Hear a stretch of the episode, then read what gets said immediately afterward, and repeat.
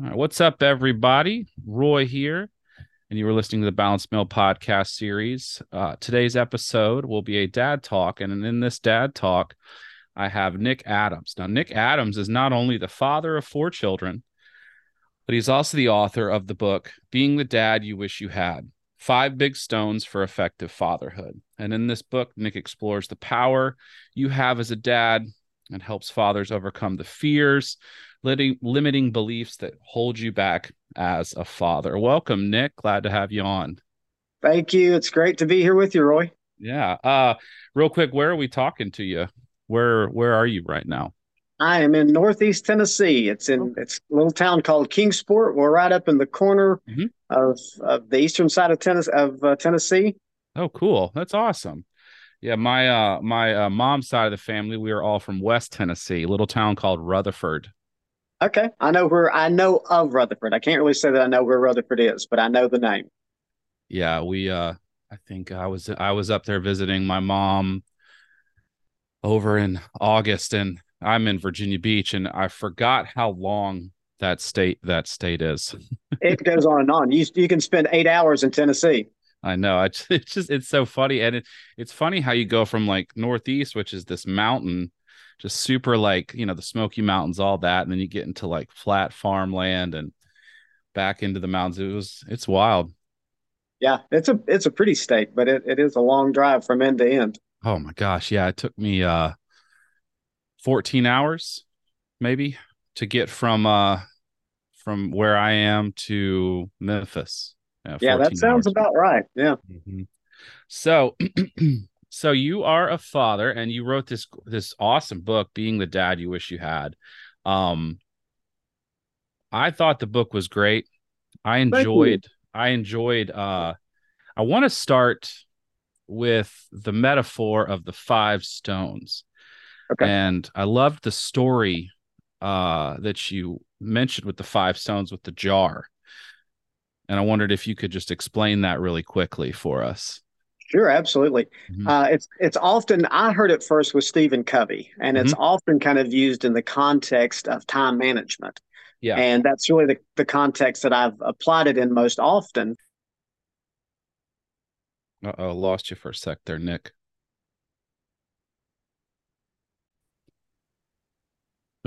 We got you back. Okay, not sure what happened, but yeah, I'm okay. glad I'm back. Yeah. Um, so just realize that there's there's like some big things if you get them in place, mm-hmm. then fatherhood is it may not be perfect, but you're going to be effective. Mm-hmm. And so mm-hmm. the, the story goes like this: that a, a, professor came into his classroom and he put a, a big jar on the table or a big bucket on on his desk, and he filled it up with big stones. Mm-hmm. And then he said to his class, "Is the bucket full?" And they all said, Yes, the bucket's full. And so then he reached under the desk and he pulled out a bucket of smaller stones and he pours all these small stones in. And of course, they fill in between the big stones. And he asks his class, Is the bucket full? And they're like, they kind of caught on and they're like, well, probably not. And so then he reaches under the desk and he pulls out a, you know, a bag of sand and he pours sand into the bucket and, until it's to the top. And he's like, okay, is, is the bucket full? And then they, they kind of laugh and they're like, probably not. And so he pulls out water and he pours it mm-hmm. into the bucket. And, you know, just the, the picture there is if you, if you fill the bucket with water, mm-hmm. then you can't put stones in if you fill the bucket with sand, then you can't put stones in. If you fill the bucket with gravel, then you can't put the big stones in. But if you put the big stones in first, then there's all kinds of other things that you can add to that bucket. And so in writing this book, what I'm I'm not trying to tell everybody, you know, here's how to be the perfect dad. I don't think I have that much wisdom. But but what I'm trying to do is say here's some big things. And mm-hmm. if you can figure out what you want those big things to look like, then most of the rest of it is going to fit in the bucket and you're going to be okay. Yeah, it's it's like uh lay the foundation before you build the house. Exactly. Right? Yep. Yeah, I, and I love the analogy especially for me, you know, my my son is is young and I feel like where I'm at in in in fatherhood in life is I'm constantly thinking about that foundation. What is what do I want parenting to be like for me? You know, yeah. What are the big things that I want, you know, my son to know things like that and it and, and i think it's it's so important for us as as parents and fathers to just sort of like get the big stuff in there right exactly exactly because because if you there's too much in life you you can't do it all mm-hmm. and you yeah. can't do it all well mm-hmm. but if you can do the important things relatively well i think it makes a huge impact on your family on your fatherhood on your children yeah and it's interesting i, I noticed uh it's hard to pause in when your kids like in this toddler age that I'm in to sort of stop and think. It's like you're kind of like drinking from a fire hose. You're right. kind of like going, go, go, go. We got to keep going. And you know, I you know, I feel like I blinked at my kids four and a half now. And it's easy to just get caught up in that and to not to not really get to like, well, what how do I want to be a parent? Yeah. You know? And uh because a lot of us end up going back to just what we had before or things like that, not really having intentionality in what we're doing. I think that is such a huge word. It, it intentionality is just so yeah. important because if you can figure out, you know, what do I want it to look like? You know, what do I want my children to experience? Mm-hmm. What do I want them to experience of me and of mm-hmm. life and what, you know, then you can put some things in place that uh, you know and, and one of the things i try to always keep saying i'll probably drive you crazy repeating myself but it's just you're not ever going to get it all right you yeah. know you're always going to have stuff that's that's just you wish it was different mm-hmm. but if you can get those big pieces you know mm-hmm. if you can be intentional about a few things then i think it makes a world of difference yeah um and when you were thinking about starting this book? Was it like a lightning bolt moment or like a slow drip kind of thing? You know, the answer would be yes. yeah. Because I, I, didn't realize that there had been a slow drip going mm-hmm. on. Yeah. And mm-hmm. then there was a moment of lightning, you know, and, and, so kind of what had happened is I I've done a few different things in, in my life. I, I own a couple of businesses, a couple of small businesses, and um, I've uh, founded and and have been the director of a youth camp, and I've been you know just done a lot of different things. And and one of the things in in working with students and in working in people with people in my business, I found myself saying so often.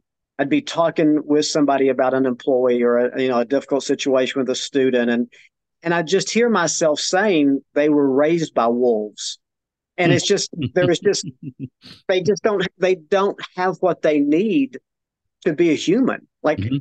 there there's not anything wrong with them except they don't have what they need to be able to engage life in an effective yeah. way and so they're just it's a train wreck you know yeah. and mm-hmm. and I, i've just over and over and over had that observation and just really longed to be able to help people mm-hmm. have the foundation that they didn't get as a child. And yeah. so that has just kind of been the slow drip that had probably been going on for years. That it, you know, just it's a slow drip in the background. But then one night we were sitting at the dining room table, and we, um, from time to time, we would do like conversation starters. And so we were reading out of the, it's just a box of cards with conversation starters. And uh, my son read this question that was something to, to the effect of if you could change one thing in the world, what would it be? And that was my lightning moment. Uh, it's mm-hmm. like there was this lightning strike. I didn't even have to think about it. The first, I mean, immediately, I knew if I could change one thing, I would create effective fathers. Because nice. if you could have effective fathers, you change the world. Mm-hmm. And so that was my lightning bolt moment and yeah. uh, and so then from there I, I, launched into writing this book that's awesome yeah there's a um an author that franciscan franciscan monk i believe that's what it was richard rohr and he did a lot yeah. with prison inmates and yeah. he he does talks a lot about the need for fathers and what he saw with when he was the chaplain for these inmates and and just their longing for fathers and so it's cool that you are you know tapping into this yeah absolutely it is a I mean, I think in our nation, but really worldwide, it is a mm-hmm. huge need. Yeah. And, and it's interesting because you come from a, a distant father. Am I safe to say that with like, you know, he he wasn't present in your life. And right. so you have you have sort of that look of like, well, this is what the outlook of this is what it was like for me not having a father. And then I'm reading it as, well, my father was present in my life until, you know, four years ago. And so it's it's just really interesting to see how like I was picking up on a lot that that you learned and it's like I learned it from my dad, but it's like you learned it yourself, which is interesting. Okay. You know, um but let's talk about the so the stones that you had are the power of being, modeling the way, be lovable, the foundation of self-worth, and unconditional love and support. Those were the sort of the big the big stones of fatherhood. And I really enjoyed it. I love that you put my favorite one is be lovable. okay. And the foundation of self-worth. Um because I think when when you think of dads, very rarely is it like people would say like lovable. It's like distant stone, like the authoritative figure. Right, right. You know and just that self-worth i thought i thought that because that's what i got from my father. Like he was very much the type of dad that was like you do what you want you know live the life that you want to live. I'm proud of you. Things like that. So it was really cool. So how did you just i mean was it just like you just landed on these stones or is it something that you were doing as a father? I think it's a combination. I mean when i started writing the book mm-hmm. um, my i have I have four children, and we kind of have two different families, but not really. I've got one wife, and it's got a long, kind of a, a little gap in between the mm-hmm. children. So I've got yeah. four children, two children who are, are adults, and then two who, at the time I was writing this book, were in elementary school. And so we've yeah. got a pretty good little gap between them. And you know, my older two um, were already in college when I started writing this book. And so part of it was I'd already raised children to adulthood and mm-hmm. was kind of reflecting back on what had been effective. Um, part of it was, you know, I've done a lot of reading through the years to try to be a better father. Uh, of course, I've worked with children both as a youth pastor and a camp director, and you know, all kinds of ways. Children and working with either kids or teenagers has mm-hmm. pretty much been my whole life. So a lot of just reflection on what worked well for kids. What mm-hmm. what was it when you see successful children? What were some of the pieces that that kind of came together for them?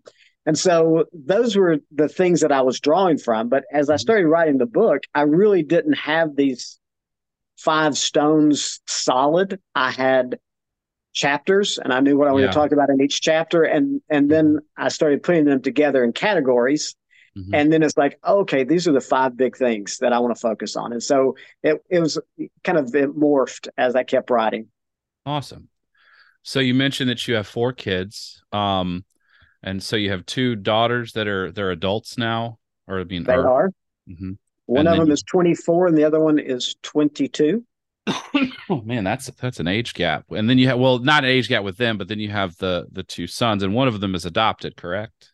That's correct. Our youngest son is adopted, and then uh, so they are now. Uh, both of them are twelve right now. My oldest wow. son is getting ready to be thirteen, but mm-hmm. when I wrote the book, they were both still in. in uh, well, when I started with the book, the book has been a long process. Let me tell you that. Yeah. Mm-hmm. it wasn't like I just threw it out there overnight. But when I first started, they were in elementary school, and now they're both in middle school. Wow. So you have two kids in middle school and two out of college. Man, middle school was was the tough times for me. What's how's that been for you guys? you know, we I've I've laughed to myself quite a bit recently. Um, my my youngest son, my adopted son, has uh, some developmental issues, mm-hmm. and um, and I could write a whole book about the the really really funny hilarious stories of of his life and being mm-hmm. his father and just you know there's there's nothing quite like it yeah. but um, but uh, he's just moved into sixth grade um, this year, and it's been a huge change for him. Mm-hmm. And um, I can't tell you. I mean, probably I get a call from the school every week, and I've probably been in the principal's office with him.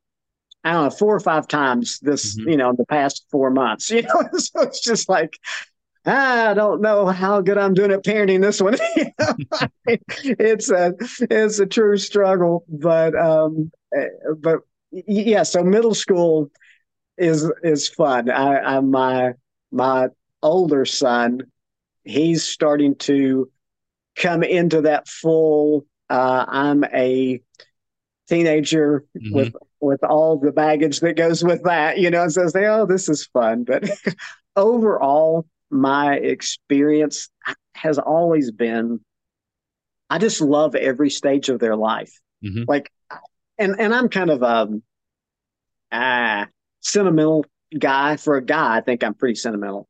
Yeah. And so I always would dread, you know, oh gosh, the kids are gonna go to school and oh my gosh now they're in middle school and oh my mm-hmm. gosh now they're driving and as they get older and older you know it's like i just would always dread the things i would lose but it has never been that way. It's always been when they get to that next stage, it's like, oh my gosh, this is awesome. This is so yeah. much fun, you know? And like when the girls moved away to college, I was like, oh my God, you know, now the girls are gone. And, but it's never actually been that. And every mm-hmm. stage is like, oh man, this is a whole new way to engage with them and to enjoy them and to try to help them navigate life. And so middle school, you know, has been a challenge for all four of them. Yeah. But uh, but it's still it's it's super rewarding and a lot of fun. Yeah, it's interesting because it, it looks like there was a big gap in between your kids, and so you're getting to like repeat, like what? Yes. You know, do you Absolutely. think that you've like taken from like your daughters into how you're like parenting your your middle school boys? Was there anything like that?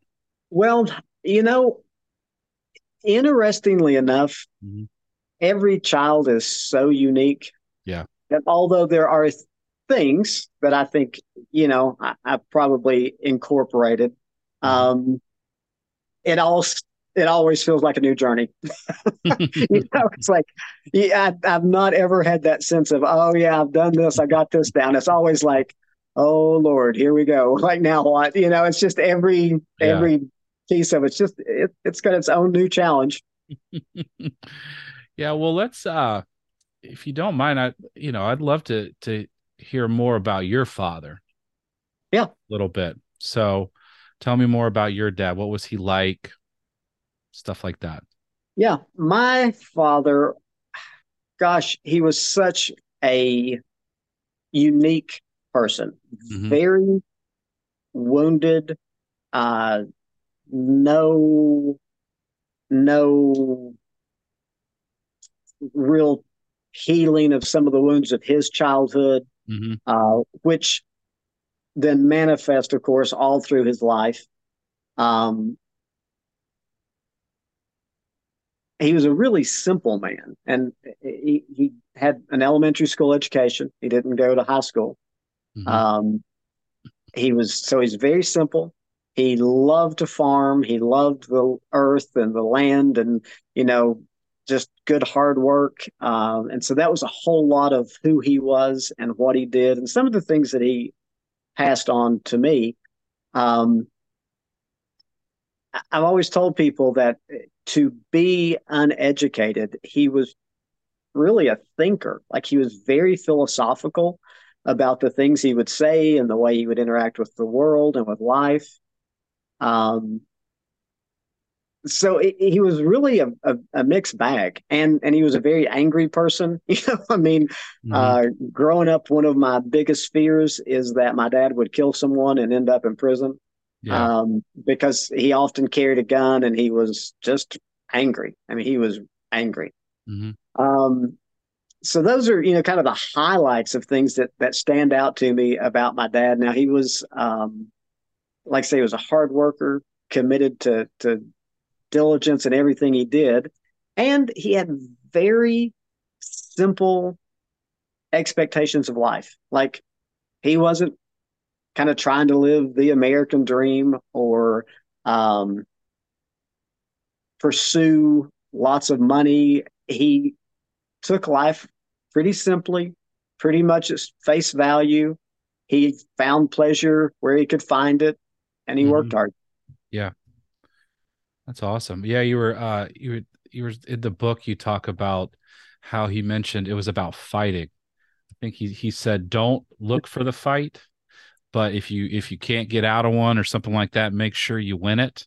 Yeah, yeah. I, I just yeah. that's. I mean, that and one of the it's one of the things that I I hope to make the point in this book is like when I became a father, I was I was terrified because I didn't have a great role model, you know, and I'd hear people say things like, oh, you know, one of the things my dad always told me. And I would think, I don't think my dad ever told me anything. I mean, it's just, mm-hmm. I didn't have that sense of there was, you know, mom and dad uh, separated when I was 12.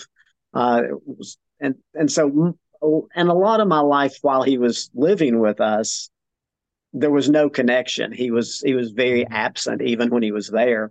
Um, and so I just, I mean, I can remember so distinctly thinking, I just don't have values that have been given to me from my father. You know, like this is important, hmm. or you know, those little nuggets of wisdom that that your dad said to you over and over, or that just kind of took. Like I didn't have any of that. I was, and I've reflected over it over and over through the years. There's I just hmm. don't have any of that. The only thing I can ever remember my dad saying to me in a way of father to son advice was what you were just quoting. Yeah. Mm-hmm. You know, I don't want you to be a fighter, mm-hmm. but if you if you're going to if if you can't get out of the fight, make sure you throw the first punch and don't quit hitting until you won. that was it. That was that was it. I mean, that is all the wisdom that my father intentionally ever gave me. Yeah, and it's, it's go ahead. What you're saying? Uh, and yet, and that's one of the things I I hope is conveyed in the book is, and yet, I learned so much about life by my father, who mm. I didn't even live that close to. I mean, like we didn't live in the same home a lot of my childhood. He was distant, and yet he had a huge impact on my life. And that's part of what I want dads to realize is, mm. you know, you may not be just the fount of wisdom that you're pouring out to your kids every day, and yet they're learning from your life. And and they're learning some things maybe you don't want them to learn, but they're learning a whole lot of really good things. I learned like amazing things from my father and he was you know not the most amazing man in the world. Mm-hmm. But I really learned a lot of good life values from him.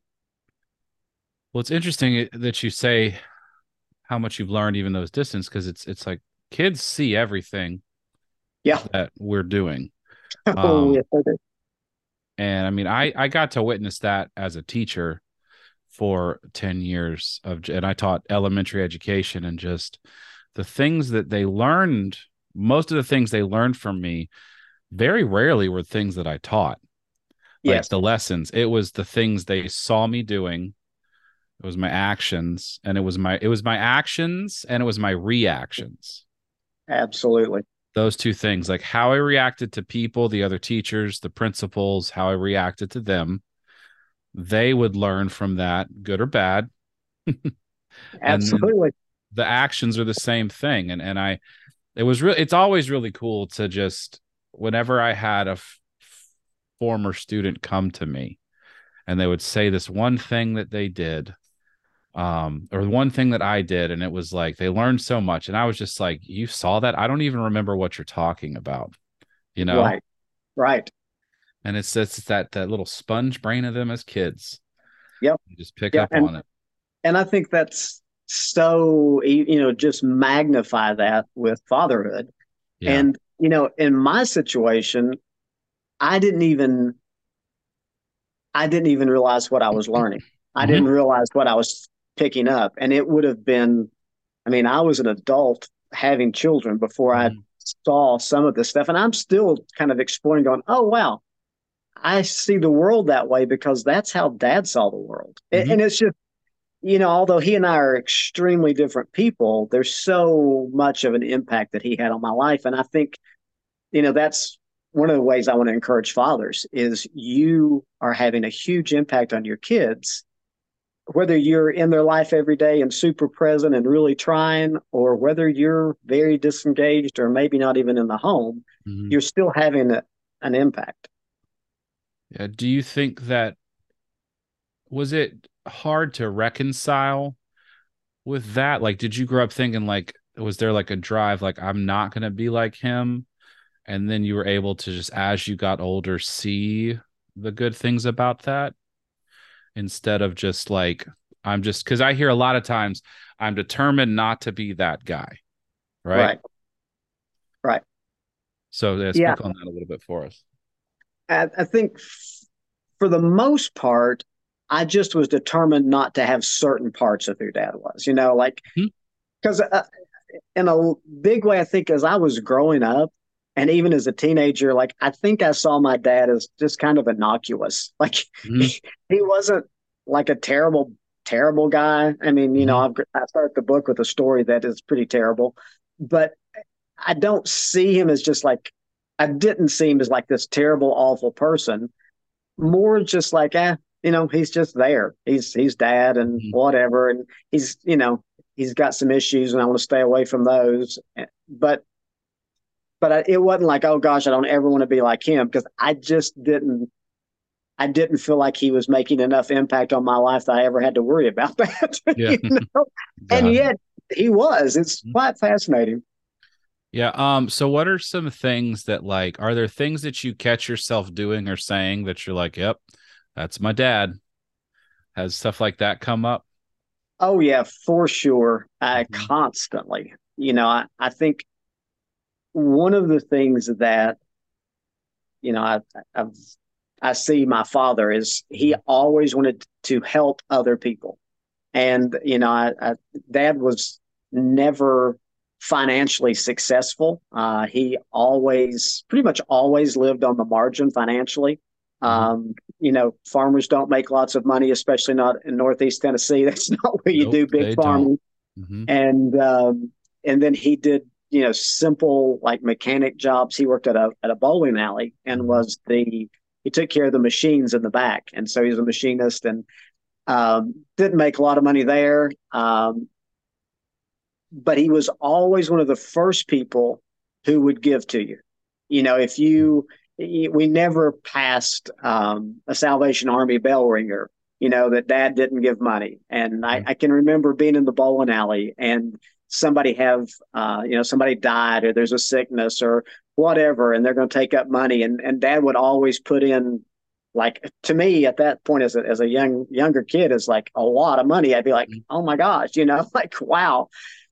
And, and so I saw him kind of model caring about other people and um, I think that's an important part of what's happened for me. You know that I, I do want to help others and take care of people, and mm-hmm. you know it's it's everything from you know adopting an orphan to working with with folks you know locally who who have financial needs. So, you know, just uh, mm-hmm. kind of the whole of life. I look back and go, okay, I don't want to do that because I'm a nice person. I want to do that because I saw that modeled.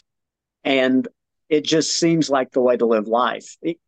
and so, mm-hmm. 100%. Like, I saw that in my father as well. I saw that in my grandfather's. Um, that that act of giving was foundational to to them on levels that you know I had. I mean, I, I probably I don't even understand. I mean, my my my grandfather from West Tennessee on there. I mean, they had a farm. You were saying that farmers from Northeast Tennessee don't make a lot. I think farmers in West Tennessee don't make a lot either. Um, yeah. But there were always there was always giving of something to people from the church, people, their neighbors. What it could be food, vegetables, uh, whether or not a tree fell, they were the first people there to help. Absolutely. Uh, my my other my dad's side, he's from Ohio. I mean, my my grandfather over there, he I mean, he was going to to uh, nursing homes well into his 90s just to hang out with them That's and to awesome. be present with these people. So I saw that. And then my father was the same way. I don't think we ever passed a homeless person on the street. If if he didn't have money, he was giving him the food he was eating. I remember one time he had a bag of Chex Mix and he didn't have any money. He said, oh, This is all I got. Here you go. And then the guy just took his bag of Chex Mix and, and we just drove off. And it's just like awesome seeing that I can I can resonate with what you're saying. It's just this is just how this is this is how the world works. We're supposed yeah. to do this stuff, you know. Absolutely. Yeah, you, you, there's the sentence in here. It says, "I am marked by my father's values." You wrote that on page 39, by the way, and uh, I just that's such a powerful, powerful statement. Um, and it's powerful that you can see that through who he who he was like through the negative or quote unquote negative you're able to find the positive through that and that's a powerful thing for people to hear you know it's like and it's no matter no matter how hard we try we end up being like our parents in some form or fashion you know oh yeah I, absolutely to me that is one of the funniest things about being a parent is i mm-hmm. just laugh with and at my kids, you know, when when they're doing yeah. like, I will never say that to my and I'm like, okay, I just hope I live long enough to hear you say it, you know, because you will.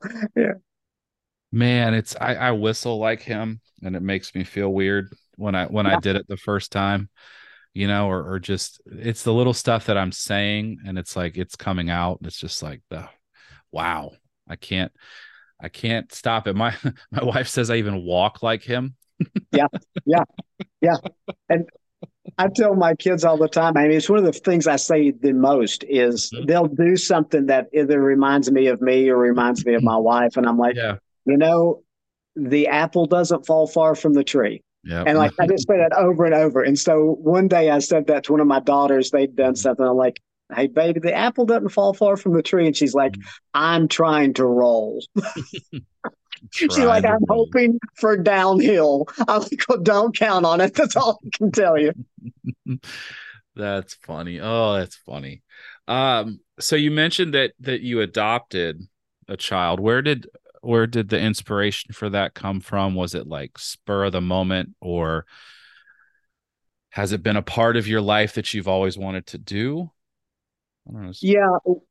Before we were married, my wife and I talk, you know, of course, you have all the conversations about children in the future and what you want things to look like. And, um, you know, at that point, we talked about it would be wonderful to get the opportunity to adopt, you know, mm-hmm. and that at some point we would maybe consider adoption. And through the years, we'd done um, foster care and just different kinds of, of work with, you know, with a variety of different children. But um, but we talked about adopting before we were mm-hmm. married. Um, she had gone to work in a orphanage in mm-hmm. India and with a church and an orphanage in India, uh, pretty pretty much right out of high school, and spent some time over there.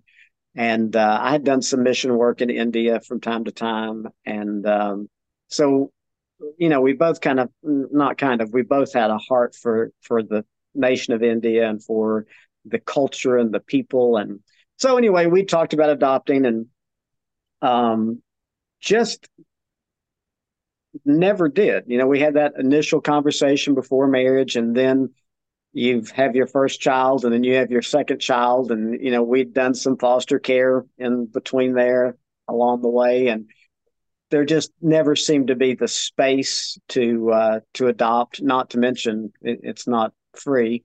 And so there wasn't really the finances to adopt and there wasn't the, energy and the space and then and so we just didn't um, and then after we'd been married for a while and had both of the girls and they were you know they were six and eight something like that and we kind of re-engaged with the thought of do we want to consider adopting now and uh, we decided that it probably was just too late. Uh, you know, that mm-hmm. I'm a little bit older than she is. And um, I just felt like, you know, if, I adopt at this point, adopt an, an infant, you know, mm-hmm. then I'm just going to be too old to be an effective dad. I won't be able to be the dad I want to be. And so we just kind of talked ourselves out of it and uh, moved on down the road a little bit. And uh, we had a little surprise. We we had a baby on the way. so yeah. uh, when we found out that that she was pregnant, um, it was right in the time that we found out she was pregnant, or shortly thereafter. You know, I just said to her, "We're talking again about adoption because you know we've got this this little boy who's got nine years between him and his closest sibling. It's like, ah, you know, hate for him to grow up alone and don't really want. And so we're like, hey, you know, maybe if because we were doing all the things you do not to have children, and so we had him, and so it kind of my oh, there's a great story about all that. Mm-hmm. My my middle daughter, my she's my youngest daughter, um, had been praying for a year for a baby brother, ah. and I mean it was constant she prayed and prayed. She'd ask me and my wife, she's like, Can I have a baby brother? I want a baby brother. And I'm like, and so finally, really just out of annoyance, I finally said to her one day, honey, if like mom and I don't want any more kids, like we're done. Like yeah. we're not going to have any more children. If you want a baby brother, you'll have to talk to God about that. Why in the world I ever said that? Who knows? And so she starts praying for a baby brother, you know, anyway. So I said to my wife after he was born, I'm like, you know, if if God doesn't think I'm too old to be a dad, then maybe I'm not. Maybe we should consider adopting. And so we started down that road. That's cool. And and you talk about it was kind of tough financially. I mean, the whole process is is challenging to say the least. I would say it's grueling. Yeah, it yeah. really is. It's it's a grueling process. And how long did it take before for you to like you start the process and then he's in your arms? It was over a year, uh-huh. and I, it's been long enough now. It's been about nine, uh, eight years ago, and so I can't. Those mm-hmm. dates are not going to come well for me. But it was a very long process, and part of what made it seem even longer was we did all the initial groundwork and the home mm-hmm. visits and the studies and just all the stuff, and then we were we had this referral really quick, which they typically referrals take a long time. Mm-hmm. And so our referral was like quick. And so we thought, oh man, this is going to be fast. This is amazing. And then nothing happened for months and months and months and months. And it was, it was a really long. And mm-hmm. at that point, the, you know, we adopted from India.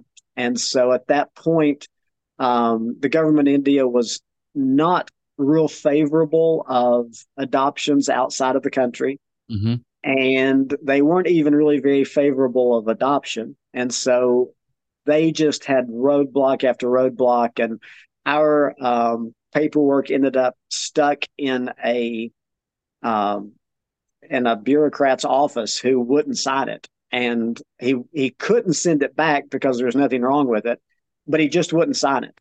And it, I mean, I'm talking like six months that this process went on of him just not, it's just sitting there. And finally, wow. We had to appeal to a judge who sent him an order to sign the paperwork or give reasons why he wasn't going to. And it still took, it just was awful. that, that was yeah. a long, long process. Man, how did your, uh, how did your kids take to the idea of adoption? Was that hard for them? No, it really wasn't. Um, one, my youngest daughter prayed in my oldest son, and my oldest daughter prayed in my youngest son because she really felt like she came to me in a church service one day and said, Dad, I think we're supposed to adopt. And this was before we had decided we were even open to it again. She's mm-hmm. like, I, I really feel like we're supposed to adopt. And I said, Well, honey, that's great. If God said that to you, he probably means for you to adopt. like, that's probably not about me. That's probably about you, you know. And so, um, but lo and behold, it turned out to be about me. Man, well, that's awesome. So, so both, yeah, so both of the kids were were super and and that does not mean that it hasn't been really hard on our family because mm-hmm. um, you know, as I've mentioned, Kabir has has some special needs and some difficulties, and mm-hmm. the thing that makes it really hard is he presents really well. Like you would never look at my son and go, "Oh, he's special needs," and yet um, his developmental abilities and his IQ and his functioning memory are just really, really low.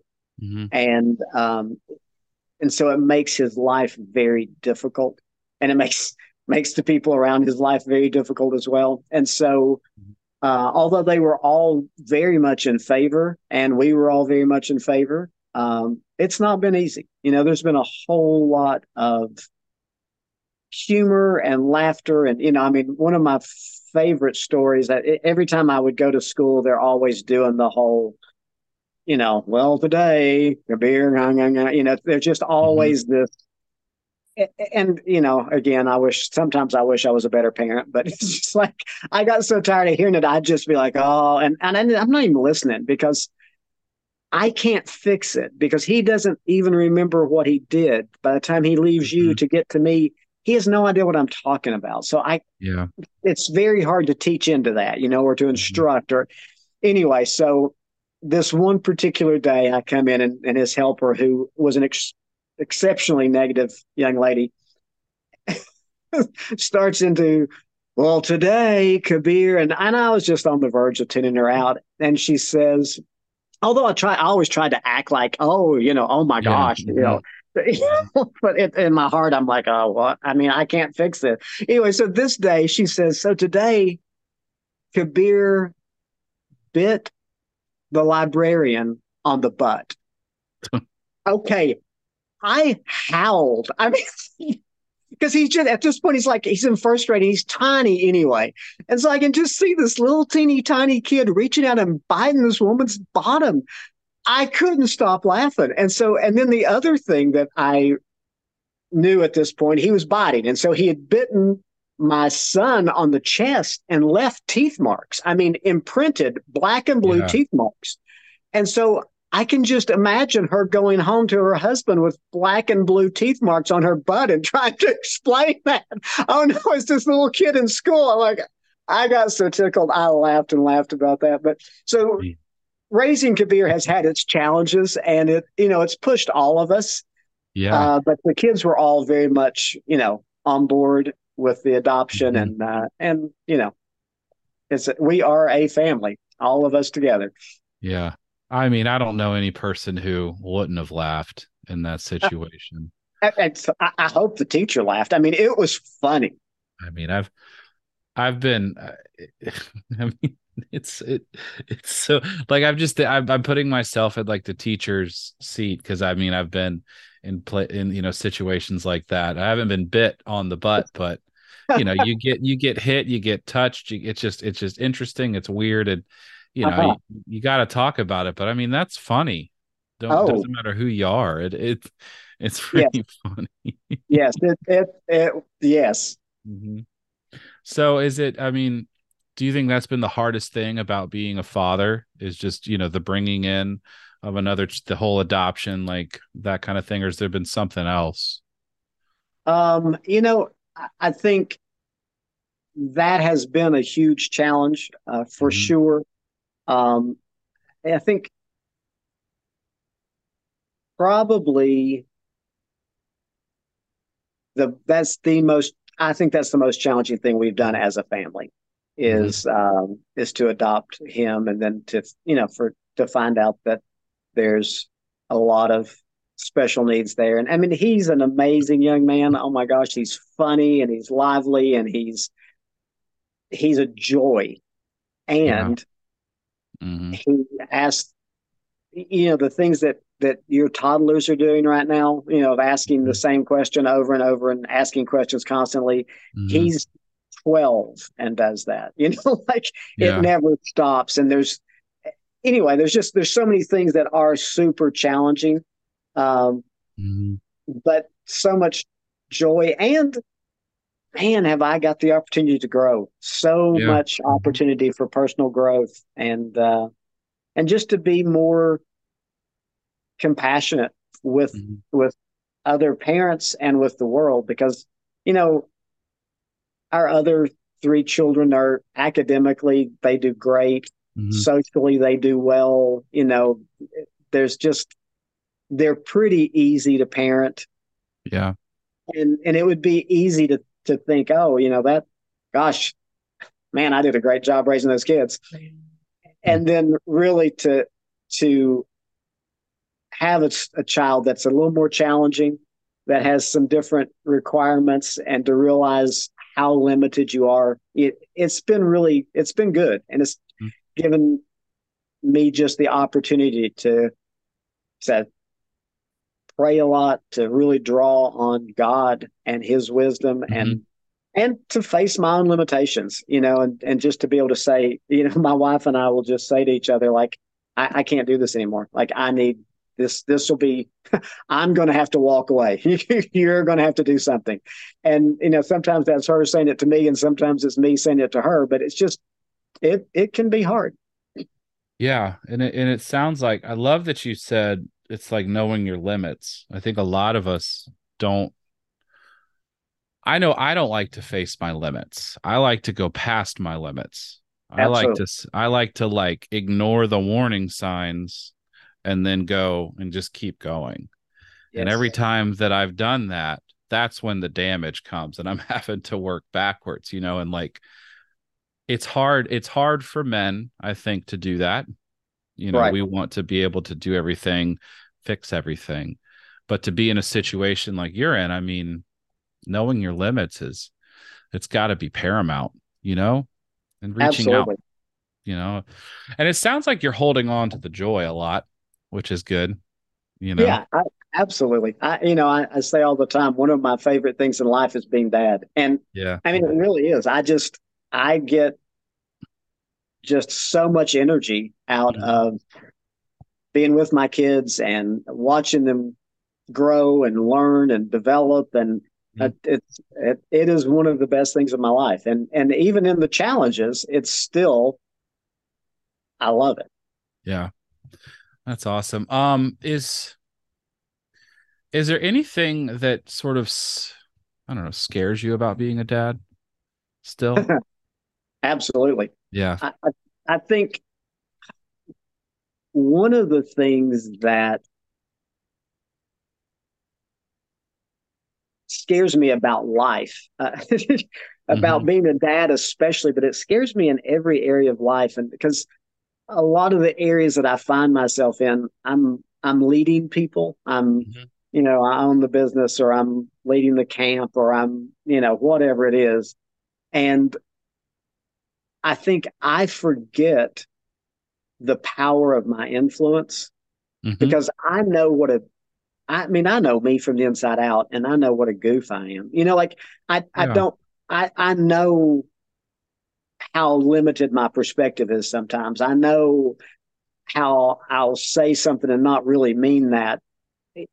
But the people around me don't know that. Mm-hmm. And so I think one of the scariest things for me in parenting is the impact that I will unintentionally have on my children. You know, when when they're super, I I, I heard this when my girls were little, and I think it has been a guiding principle for my life. I've sure tried for it to be that we should respond to our kids as a reflection of their excitement because mm. you know your kids will come to you and they'll be just oh daddy look at this look at this look at this and and it's just like it's a beat up old doll that you've seen a thousand times. it's like, oh, mm-hmm. but and and so what happens is I just squashed their excitement and their enthusiasm and their love for life and their love for that toy or you know or maybe it's their drawing or, or whatever it is and and I don't mean to like twist their perspective of life but you know I've had yeah. a bad day and I'm tired and and really, in the whole scheme of things, that isn't important. And so mm-hmm. I miss the the the excitement that they have, and I dampen it instead of reflecting back to them their enthusiasm. And so I that I worry about that. You know, how much do I do that with just I've had a bad day and my son, you know, whatever, and I just I snap at him, and it it's nothing But mm-hmm. what he just heard is, I'm really not that important. Or this thing that I love isn't that important. You know, yeah. my my my oldest son loves to play video games. And mm-hmm. I mean, of course, as do most teenage boys. Uh, but that's really not my thing. I'm a director of a camp. You know what I'm saying? Yeah. Like, I'm an outdoor person and I, you know, I run marathons and I like that's that's and so I don't really I mean, we try to set some parameters for how much he can game, but I, I don't mind that he games. I'm I'm happy that he that he that's something he enjoys doing. He's he's good at. He gets you know pleasure out of that. That's all fine. Mm-hmm. But it's so easy because it is so not who I am or what I enjoy, just to unintentionally have a negative vibe. Does that yeah. make sense? Mm-hmm. And to leave it him does. feeling like I don't approve. And and it's not that I don't approve of what he's doing. He feels like I don't approve of him because mm-hmm. he likes that. And so I'm always trying to see those things in my life and think, gosh, how did he hear that? How did, you know, how did that feel to, and, and you know, right now, a lot right now, I'm thinking with my youngest son, how is he hearing when I keep saying to him, I'm not going to answer that question again. I've answered it 10 times. The answer hasn't changed. And I just can't keep answering it you know. Mm-hmm. And so I'm asking myself, how, what is he hearing? Is he hearing that he's not important? Is he hearing that his needs aren't going to be met? Is he like, what is, like what I'm trying to say is stop asking me that question you already know the answer to. but, mm-hmm. but then I worry, what is, you know, what's he hearing? So one of my biggest fears is just the unintentional consequences of my um, unthought through words or actions. Well, thank you for sharing that. I, you know, I, I'm think I think about that a lot. Um, have you ever read the book The Four Agreements? No. There's this book Four Agreements, and it's it's this guy. Uh, it's just four agreements for life, and one of them is be impeccable with your word. And what he means by that isn't just like being truthful; it's like what you're saying. And he, he has this story of this little girl who had this full, beautiful voice. And she's singing and singing and singing and singing. And she's and her mother comes in and just had a rough day. And she just needs some quiet. And so right. instead of instead of saying like hey i'm glad you're singing. I need a little bit of quiet she reacts and she yells mm. and then that girl never sings again yes you know and, and That's it's exactly what i'm talking about and I think about that with my reaction to my son because I, you know, I'm doing a lot of deep dive in sort of my life why I have the podcast and just in how I got to where I am with like people and church institutions and things like that. And so, I mean, those, that type of stuff is what keeps me up at night, you know? Right. I try to, if the biggest goal for me in in parenting is if I react to him in a little bit of time, there's going to be a sort of reconnect. Like one yeah. one day, oh my god, he was he wouldn't get out of the playground when I was picking him up from school, and I had a hurt shoulder, and I had to get under and get him, and it just aggravated it. And then he was giggling because he didn't know because he was right. three, right? And I, I I just screamed when he was in the car, and no one talked. But then after you know, it was a, it was about after a few streets, I stopped the car and I went and I talked to him and and it, it was I think my hope is that that's powerful in the right way. Like he sees, okay, no, dad still cares. This is what happens. And and but I mean, words create a reality. Yes. You know? So I, Roy, I think you you hit it dead on the you know, just right on the head is we're always going to do we're going to make those mistakes. Mm-hmm. And although they might cause some, you know, issues or damage or whatever, it's when you can own them mm-hmm. and apologize for them, then A, I think that helps to undo whatever you did. And mm-hmm. B, I think it teaches our kids how to live life. Yeah. That people people aren't always going to do things right. You're not always going to do things right. The thing that's important is to take ownership of what you've done and do what mm-hmm. you can to correct it. You know, one of the things I've said to my kids is, you know, if I was a perfect parent, if I did everything right, mm-hmm. then I would do you a disservice because you would never have the opportunity to learn to forgive someone, mm-hmm. to learn to live, because nobody else in the world is perfect. And so if I were perfect, I would mm-hmm. be the only one. yeah. And so I would teach you to have an expectation of life that just will never happen for you again because mm-hmm. people are going to do things wrong. So it, if I'm perfect or if I'm imperfect, I'm going to mess you up. And so you can't get out of childhood without getting messed up. You know, that's just a mm-hmm. part of it. And then you have to deal with your own stuff. Uh, but to be able to acknowledge it to your kids and to take responsibility, I believe that's huge. Yeah. And I mean, you think about how many people in our lives just seemed like they were infallible. And I, I land on teachers a lot because that's what I did. And, you, you know, I, I used to, I never hid my mistakes. I never hid anything that I wrote wrong. If I messed a kid's name up, anything like that. Like I always, you just had to own it because I felt that my mistakes are the bigger te- is the bigger teacher than me hiding it from them. Absolutely. You know? I so agree with that. Cause, cause kids are deathly afraid of making mistakes, especially around their parents, you know, and people of authority. So, yep. no, it's great. I'm glad that you shared that. Um, what was, what's been like, what's been the easiest thing about parenting? I think the easiest thing for me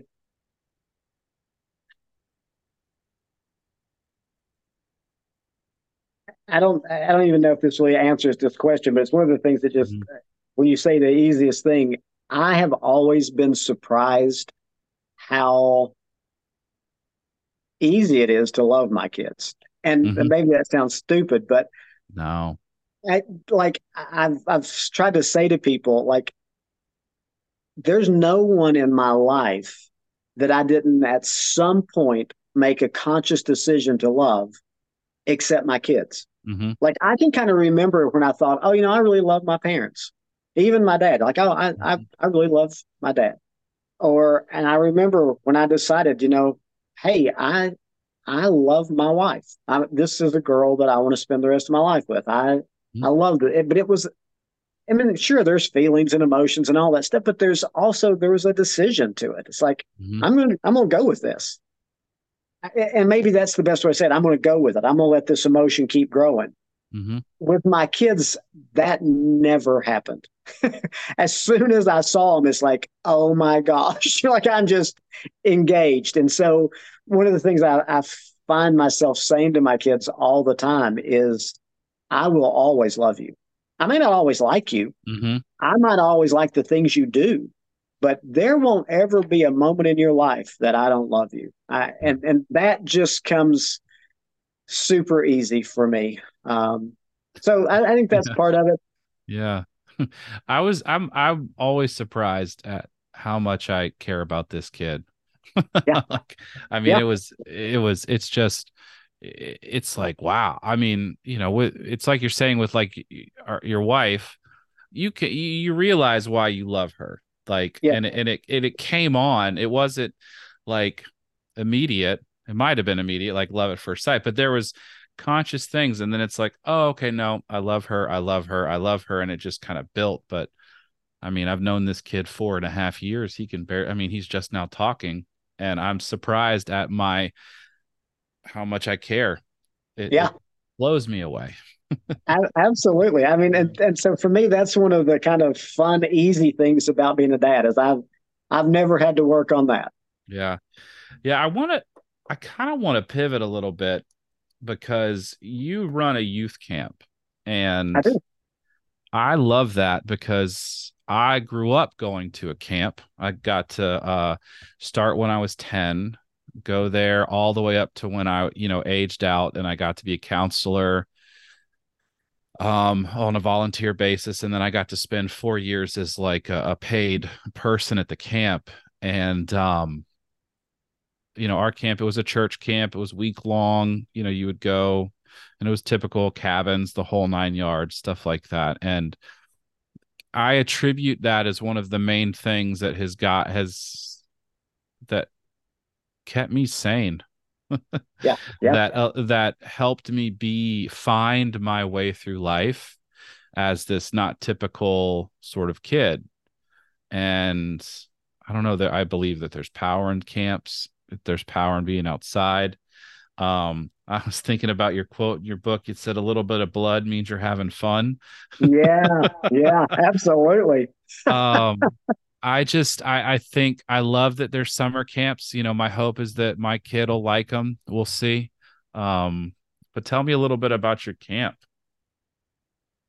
Well, it sounds like it might be similar. I heard one of your podcasts where you were talking to, I guess, the now director of the camp yeah. that you mm-hmm. went to, mm-hmm. and uh, and and so um, I think it might be similar in some ways to mm-hmm. that camp. We would call it a outdoor adventure camp, uh, mm-hmm. and it is um, a Christian camp. Mm-hmm. Um, we do two different programs. We do uh, day camps mm-hmm. for kids that are coming out of kindergarten through fifth grade. And then we do overnight week long residential camps for middle school and high school kids. Mm-hmm. Um, and then um, pretty much, you know, all the activities that you would probably expect. We do, you know, everything from paintball to rock climbing to, uh, you know, caving to archery, all, all those just kind of campy events. Yeah. What What's the name of the camp? It's called Pathfinders. Pathfinders Youth Camp. And did you inherited it? Did you found it? Like, were you like, I just I want to start this camp? Did you grow up going to camps? It's such a weird story. Um, I had never been to a camp. I did not go to camp as a kid. Wow. I had been a youth pastor, and uh, mm-hmm. as a youth pastor, I took my kids to a week long camp. And what I found was that in one week at camp, they experienced as much personal growth as they did with me in a year of youth services. Mm-hmm. I mean, it, it was just phenomenal. It changed their lives uh, with perspective and just, I mean, I don't know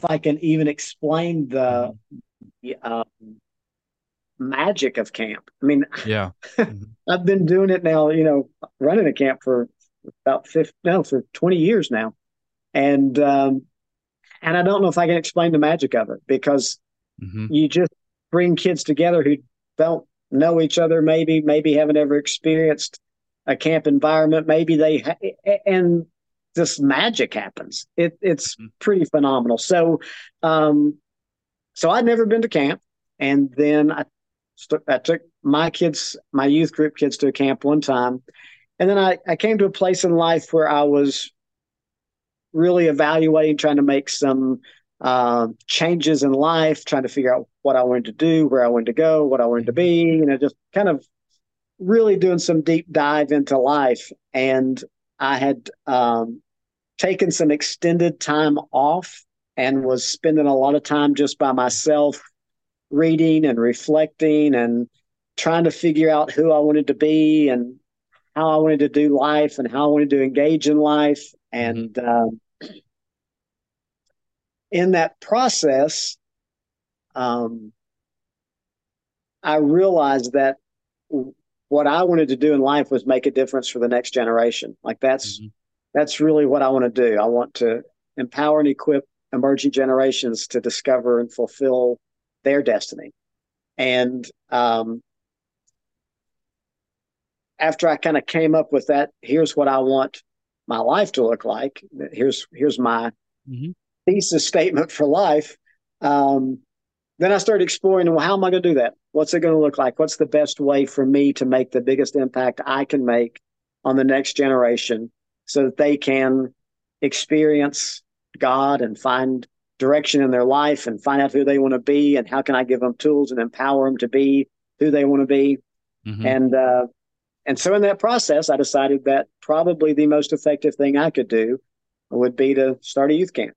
And so um, I did not inherit the youth camp. We, uh, myself and two other guys, just kind of had this. They they bought into my vision that this is this would be a mm-hmm. good thing to do, and we'll all kind of go at it together.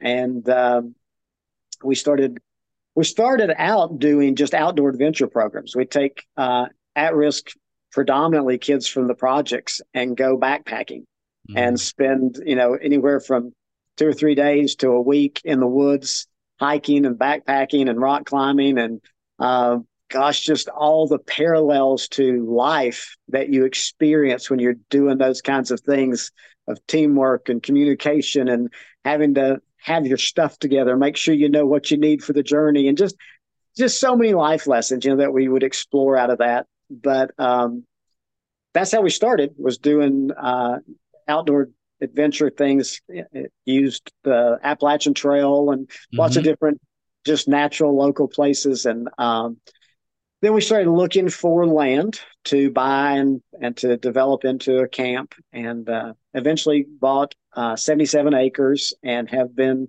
developing a youth camp. Wow, that's awesome. Yeah, camps are very magical places. I know you were talking about the last interview with Steve, the you know the director of our camp. Our camp's called the Swamp. Um, yeah. It got the name because it's just near a swamp. They thought it was funny, but um, there's a lot of things like on paper it rarely makes sense. Yeah, to to be just get a bunch of people that barely know each other and just be in the woods for a week.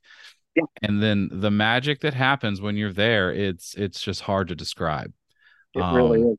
And it it's really fun I remember just as a counselor watching how fun it is to just see these kids who like are, you know, you would quote unquote call them indoor kids and then just love it being outside and being away from everything and just coming up with stuff. And the biggest thing for us was just coming up with games.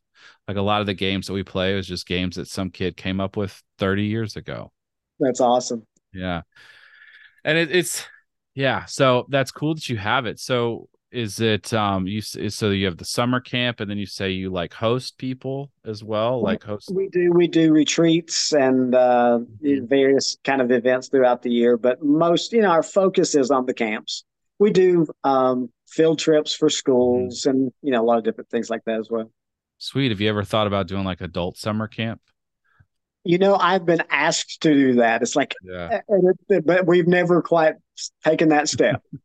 It'd be really funny to to see a bunch of adults acting like kids in that environment. Oh, a lot of fun. Yeah. Um. So, you know, one of the big things for me in, in this podcast is talking about balance and talking about voicing your needs and, and getting what you need as a father in order to to serve the needs of your family. So, what are some things that you do that help serve you so that you can, you know, be a, a present father? Yeah. You know, I think this is probably an area that I struggle with mm-hmm. mm, maybe most. I struggle yeah. with it a lot anyway. Um, mm-hmm because I tend to be kind of a type A personality and I'm pretty driven and I've got my hands in a lot of different things. And then I'm really committed to being a father, to being present, you know, to mm-hmm. um, to engaging with my kids. And and so then that doesn't leave much for me, you know. Yeah. And and looking back on life, I realized that I probably would be in a, a little bit healthier place mm-hmm. if I had taken more time to um, to take care of me, you know, and mm-hmm. just the things that that I need. And um, I'm still sh- probably struggling with that, but I think I'm doing a little bit better.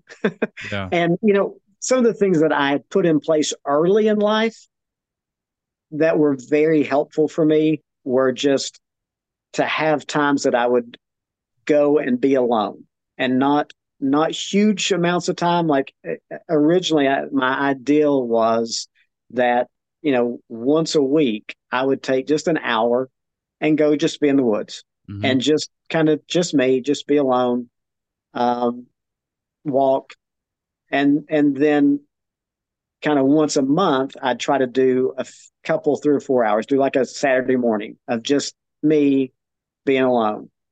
Mm-hmm. And and then once a quarter, I would try to do an overnight where I would just be me alone. And and I followed that pattern pretty well for a number of years. And then as family responsibilities and job responsibilities and you know running a camp and running businesses and just all the different things kept growing it became harder and harder to do that. And really i, I lost mm-hmm. focus on that as well. And so i think i would have been especially for my daughters i think i would have been a little more engaged as a father. I'd had a little more reserve mm-hmm. if i had done better at that and and really i feel that same way now i mean with I mean, I said I'm doing a little better, but I don't know if I am or not because with, you know, especially with my with my special needs son, if I get too tired, if I get too back to back, mm-hmm. then I just don't have the resources I need to be a good dad. I, yeah. I just don't. I'm too I'm too edgy. It's too I'm too quick to respond. I'm not thoughtful enough. And so um, I, I, think that is an ongoing challenge for all of us as dads. You know, I I remember distinctly when uh, Kabir was probably uh, three years old, mm-hmm. just had come home, and he wasn't sleeping, and he was crying all night, and he was screaming and fretful, and and it had been night after night after night after night after night, and and truly like we were just exhausted. And um and he was terrified. I mean he was in a new country with people who didn't speak his language. I mean he was at, at, i tell him all the time he's the bravest person i know. Um because mm-hmm. he's been able to to move forward through some of that. But anyway, this particular night, my wife had been in there with him, and and she came in and woke me up. She's like, "I just can't do this anymore." And so I went in and I'm laying in the floor beside of his crib, holding his hand through the crib, and he's screaming and and I just all of a sudden I'm like, I am not a safe person to be with this child right now. Like mm-hmm. I need help. And and there was such a uh, I don't even know the word. It just it was so clear to me that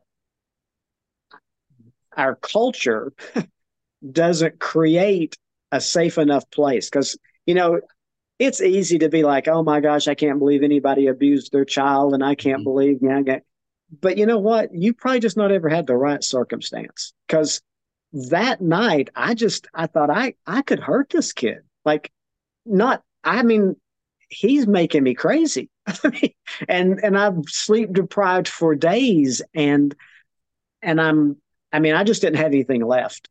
Yeah. And and so realizing that and, and knowing, hey, there's there's moments in your life that you've just got to step back and say, mm-hmm. I can't do this. You know, I, I've got to have help and and I've got to have somebody I can call. And I think, you know, to have a, a network of of friends and family and is huge. And yeah. then you've got to have enough sense to call on them. I mean, you're I mean, you're saying it, man. I mean, that's important for what you're saying. Thank you again for being honest with that. I think for every dad that listens to this, to your story and to what that is, we've all been there. There's probably not a, a, a parent that would ever hear what you're saying and be like, no, that's crazy. We've all been sleep deprived when right. our kid won't be doing X, Y, or Z, or we've been in a situation where we're trying to teach them something and they're not listening. And it just gets you to that place. Yeah. And it takes courage to say, Hey, I don't got this, or I need help. Yeah. And I think more of us, and I think it's important for us as fathers to share that uh, because we don't feel alone and it makes it more of a normal thing.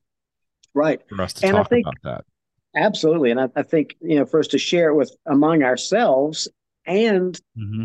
you know, I think it's so important, especially with your sons mm-hmm. that you share with your sons when it's appropriate, yeah. you mm-hmm. know, at age appropriate times and moment appropriate. Just, hey, this is, let me share, let me tell you a story about, because we want to tell the stories of all the good things we do, you know, mm-hmm. and all of our successes and all of our, you know, our sports, you know, but to, I sat down with my son recently and said, you know, he'd just kind of blown a situation and he was kind of embarrassed. And I said, let me tell you a story where I did that, you know, and, and it, mm-hmm. you could just see him being like, oh my gosh, like, because we forget how much they look up to us. Mm-hmm. And if we can kind of just step down and go, hey, the struggle's real for all of us who are human. Mm-hmm. and so it, it's okay that you feel like you made a fool of yourself at school and you're embarrassed and you, you know, people do that. Let me tell you when yeah. I did something like that. And I, I just think it was real, real helpful for our kids if we can share those moments of vulnerability. Yeah. The more that we can make vulnerability a, a, a normal thing, right. Us as us as men and boys guys i mean it makes it makes handling emotions so much so much easier. Absolutely. um, because because i think you know for the longest time we didn't. We just stuffed it all down. I mean as a society and as as men right. i mean that's what we're taught. Um i don't know. I just i want my son to see me cry. I want my son to to you know i want to have those conversations with him because i want right. him to i don't know maybe not have it as tough as I did, you yeah. know. So but one of the things I say to to my kids and especially to the boys is there are things worth crying over. Mm-hmm. It's yep. okay. There are mm-hmm. things worth crying about. Yeah, we we we tell our our kid, uh, you know, um, anger's fine. Anger's okay. Yes. Uh, yep. crying is okay. Uh, there's a step past that that we need to talk about that you can do, but but just because you're angry doesn't mean anything. Like it's okay. Uh, you're disappointed that this isn't happening. I right. get it. You know. Yeah. So, um, so what do you think? Like, super powerful stuff, Nick. I just wanted to say that real quick. Thank you for you know I, I've thanked you three times, but you know, it's it's honesty is so important in this kind of in this um platform. You know, long form conversations about that. So thank you for that. Um, what do you think your role is as a dad? Is it is it is it teacher, protector, guider? Is it you know a couple of things? would you mind yeah. sharing? Something? It is another thing that I think is you know for me is super uh, important is to to see ourselves not just on one um, one plane, I guess you would say. One of the things I've I've tried to say in the book is that there's different stages of parenting and at each mm-hmm. stage mm-hmm. yeah there's something different that you should be bringing to the table mm-hmm. um, and i think you know overall i i believe the best thing i can do as a dad mm-hmm. is maintain relationship and and to be in my kid's life because I'm going to be able to impact and influence them mm-hmm. to the degree that I can keep relationship with them. It's, I, and I talk about that a little bit in that section about being a dad you can love, or however I, yeah. I title mm-hmm. that in there, because it's easy to to to see yourself as the authoritarian or the disciplinarian or the you know whatever you however you view that, but ultimately, if I can keep relationship with my kids if I can win and keep their hearts so that they just like me as a person, you know, one of one of the best compliments I've probably ever gotten in my life is my oldest daughter tells me repeatedly that I'm one of her best friends. Well, gosh, to me, it, this doesn't get much better than that. You know, yeah that was not my goal when she was i can also remember when she told me as a little kid that she didn't like me mm-hmm. but when she's small my goal isn't to be her friend. But when she's an adult my goal is to be her friend you know. When she's young i've got to be a disciplinarian. When she's a little bit older you know i've i've got mm-hmm. when she's a, older i'm going to be a teacher. A little bit older I, have got to be your coach. Yeah. But at some point, I get to be her friend. And that's kind of, you know, one of the things I lay out there in the book. But to come to that place in life and for her to, you know, say that it's like, oh, that's awesome because I want to keep that kind of relationship. You know, my my other adult daughter um, is working with me in the camp, you know, and and and she's chosen to, you know, to to engage that and to she's she's the assistant director of the camp. And you know, to me, to be able to maintain that kind of relationship is a huge part of what my goal is as a as a parent. Now, again, you know, when they were when they're two, three, four, my goal isn't to be their friend. My goal is to be a disciplinarian. I'm gonna you've mm-hmm. got to learn the things that are appropriate in life. And you've got to learn to respond to authority. And and if you can't learn the when I say you know, talk about people that were raised by wolves, that's one of the things I'm thinking about is mm-hmm. you never learned to be under authority. And so you can't work a job because as soon as your boss tells you to go do something, you know, you flip him off and walk away. Well, mm-hmm. you're never going to succeed at life because no one ever taught you that there are authorities in life that they just are, you know, and you've got to yeah. deal with that. Um, and, and, so anyway, I don't know if I answered your question. I could ramble on. You did. No, I, you did. You you mentioned how like our relationships as parents are who we are to our kids are going to change throughout life. Um, how I'm going to interact with my kid is going to be different four years from now than it was now. Right. And the thing that's the most important is if you can keep the relationship threaded through the whole time you know that's that's the power right there. Absolutely. Because a lot of a lot of kids you know they they wanted the relationship. They wish they had a relationship. They wish that they could talk to to their parents the way that you know they feel like they you know in a way or they they don't feel like they can talk to their parents. And that's that's a hard place to be. Um and so building that relationship and continue and, and fulfilling it and, and a lot of what you're talk about in the book it, it kind of is about feeding the relationship you yes. know because you talk like it's kind of like how you're stones it's like modeling the way power of being but then it's like building you know you're being lovable self-worth unconditional love and support that's it's just building on that to create a great relationship with your kids right that's awesome mm-hmm. um and and I think that's and I think that I wanted to talk about sort of with with your book. What I loved about the book is it's very like I said at the beginning it's very foundational you know? And I think that's something that for me it's powerful because I'm still in that stage you know right. of, of building the foundation. I even like that there you have that chapter where you have a circle the values. Yeah. Uh, it's at the end of it. Yeah end of chapter uh oh my god, I forget which. Oh, I have it right here in like page 105 but but it's just it's just really i think it's important because a lot of times us as dads we don't think about that. And, and we need to think about what is it that we value in life? What do we want for our kids? What do we want for our family? And then just make decisions based off of that. It makes it a little bit easier. Absolutely. Mm-hmm. I, I think when you when you are able to and and what I hoped to be able to do in that chapter is just to invite dads to, you know, mm-hmm. to take a minute and, yeah. and try to narrow down onto what are the things that are important to me. And you know, everything on that sheet, and there's a lot of things there. Mm-hmm. They're all important.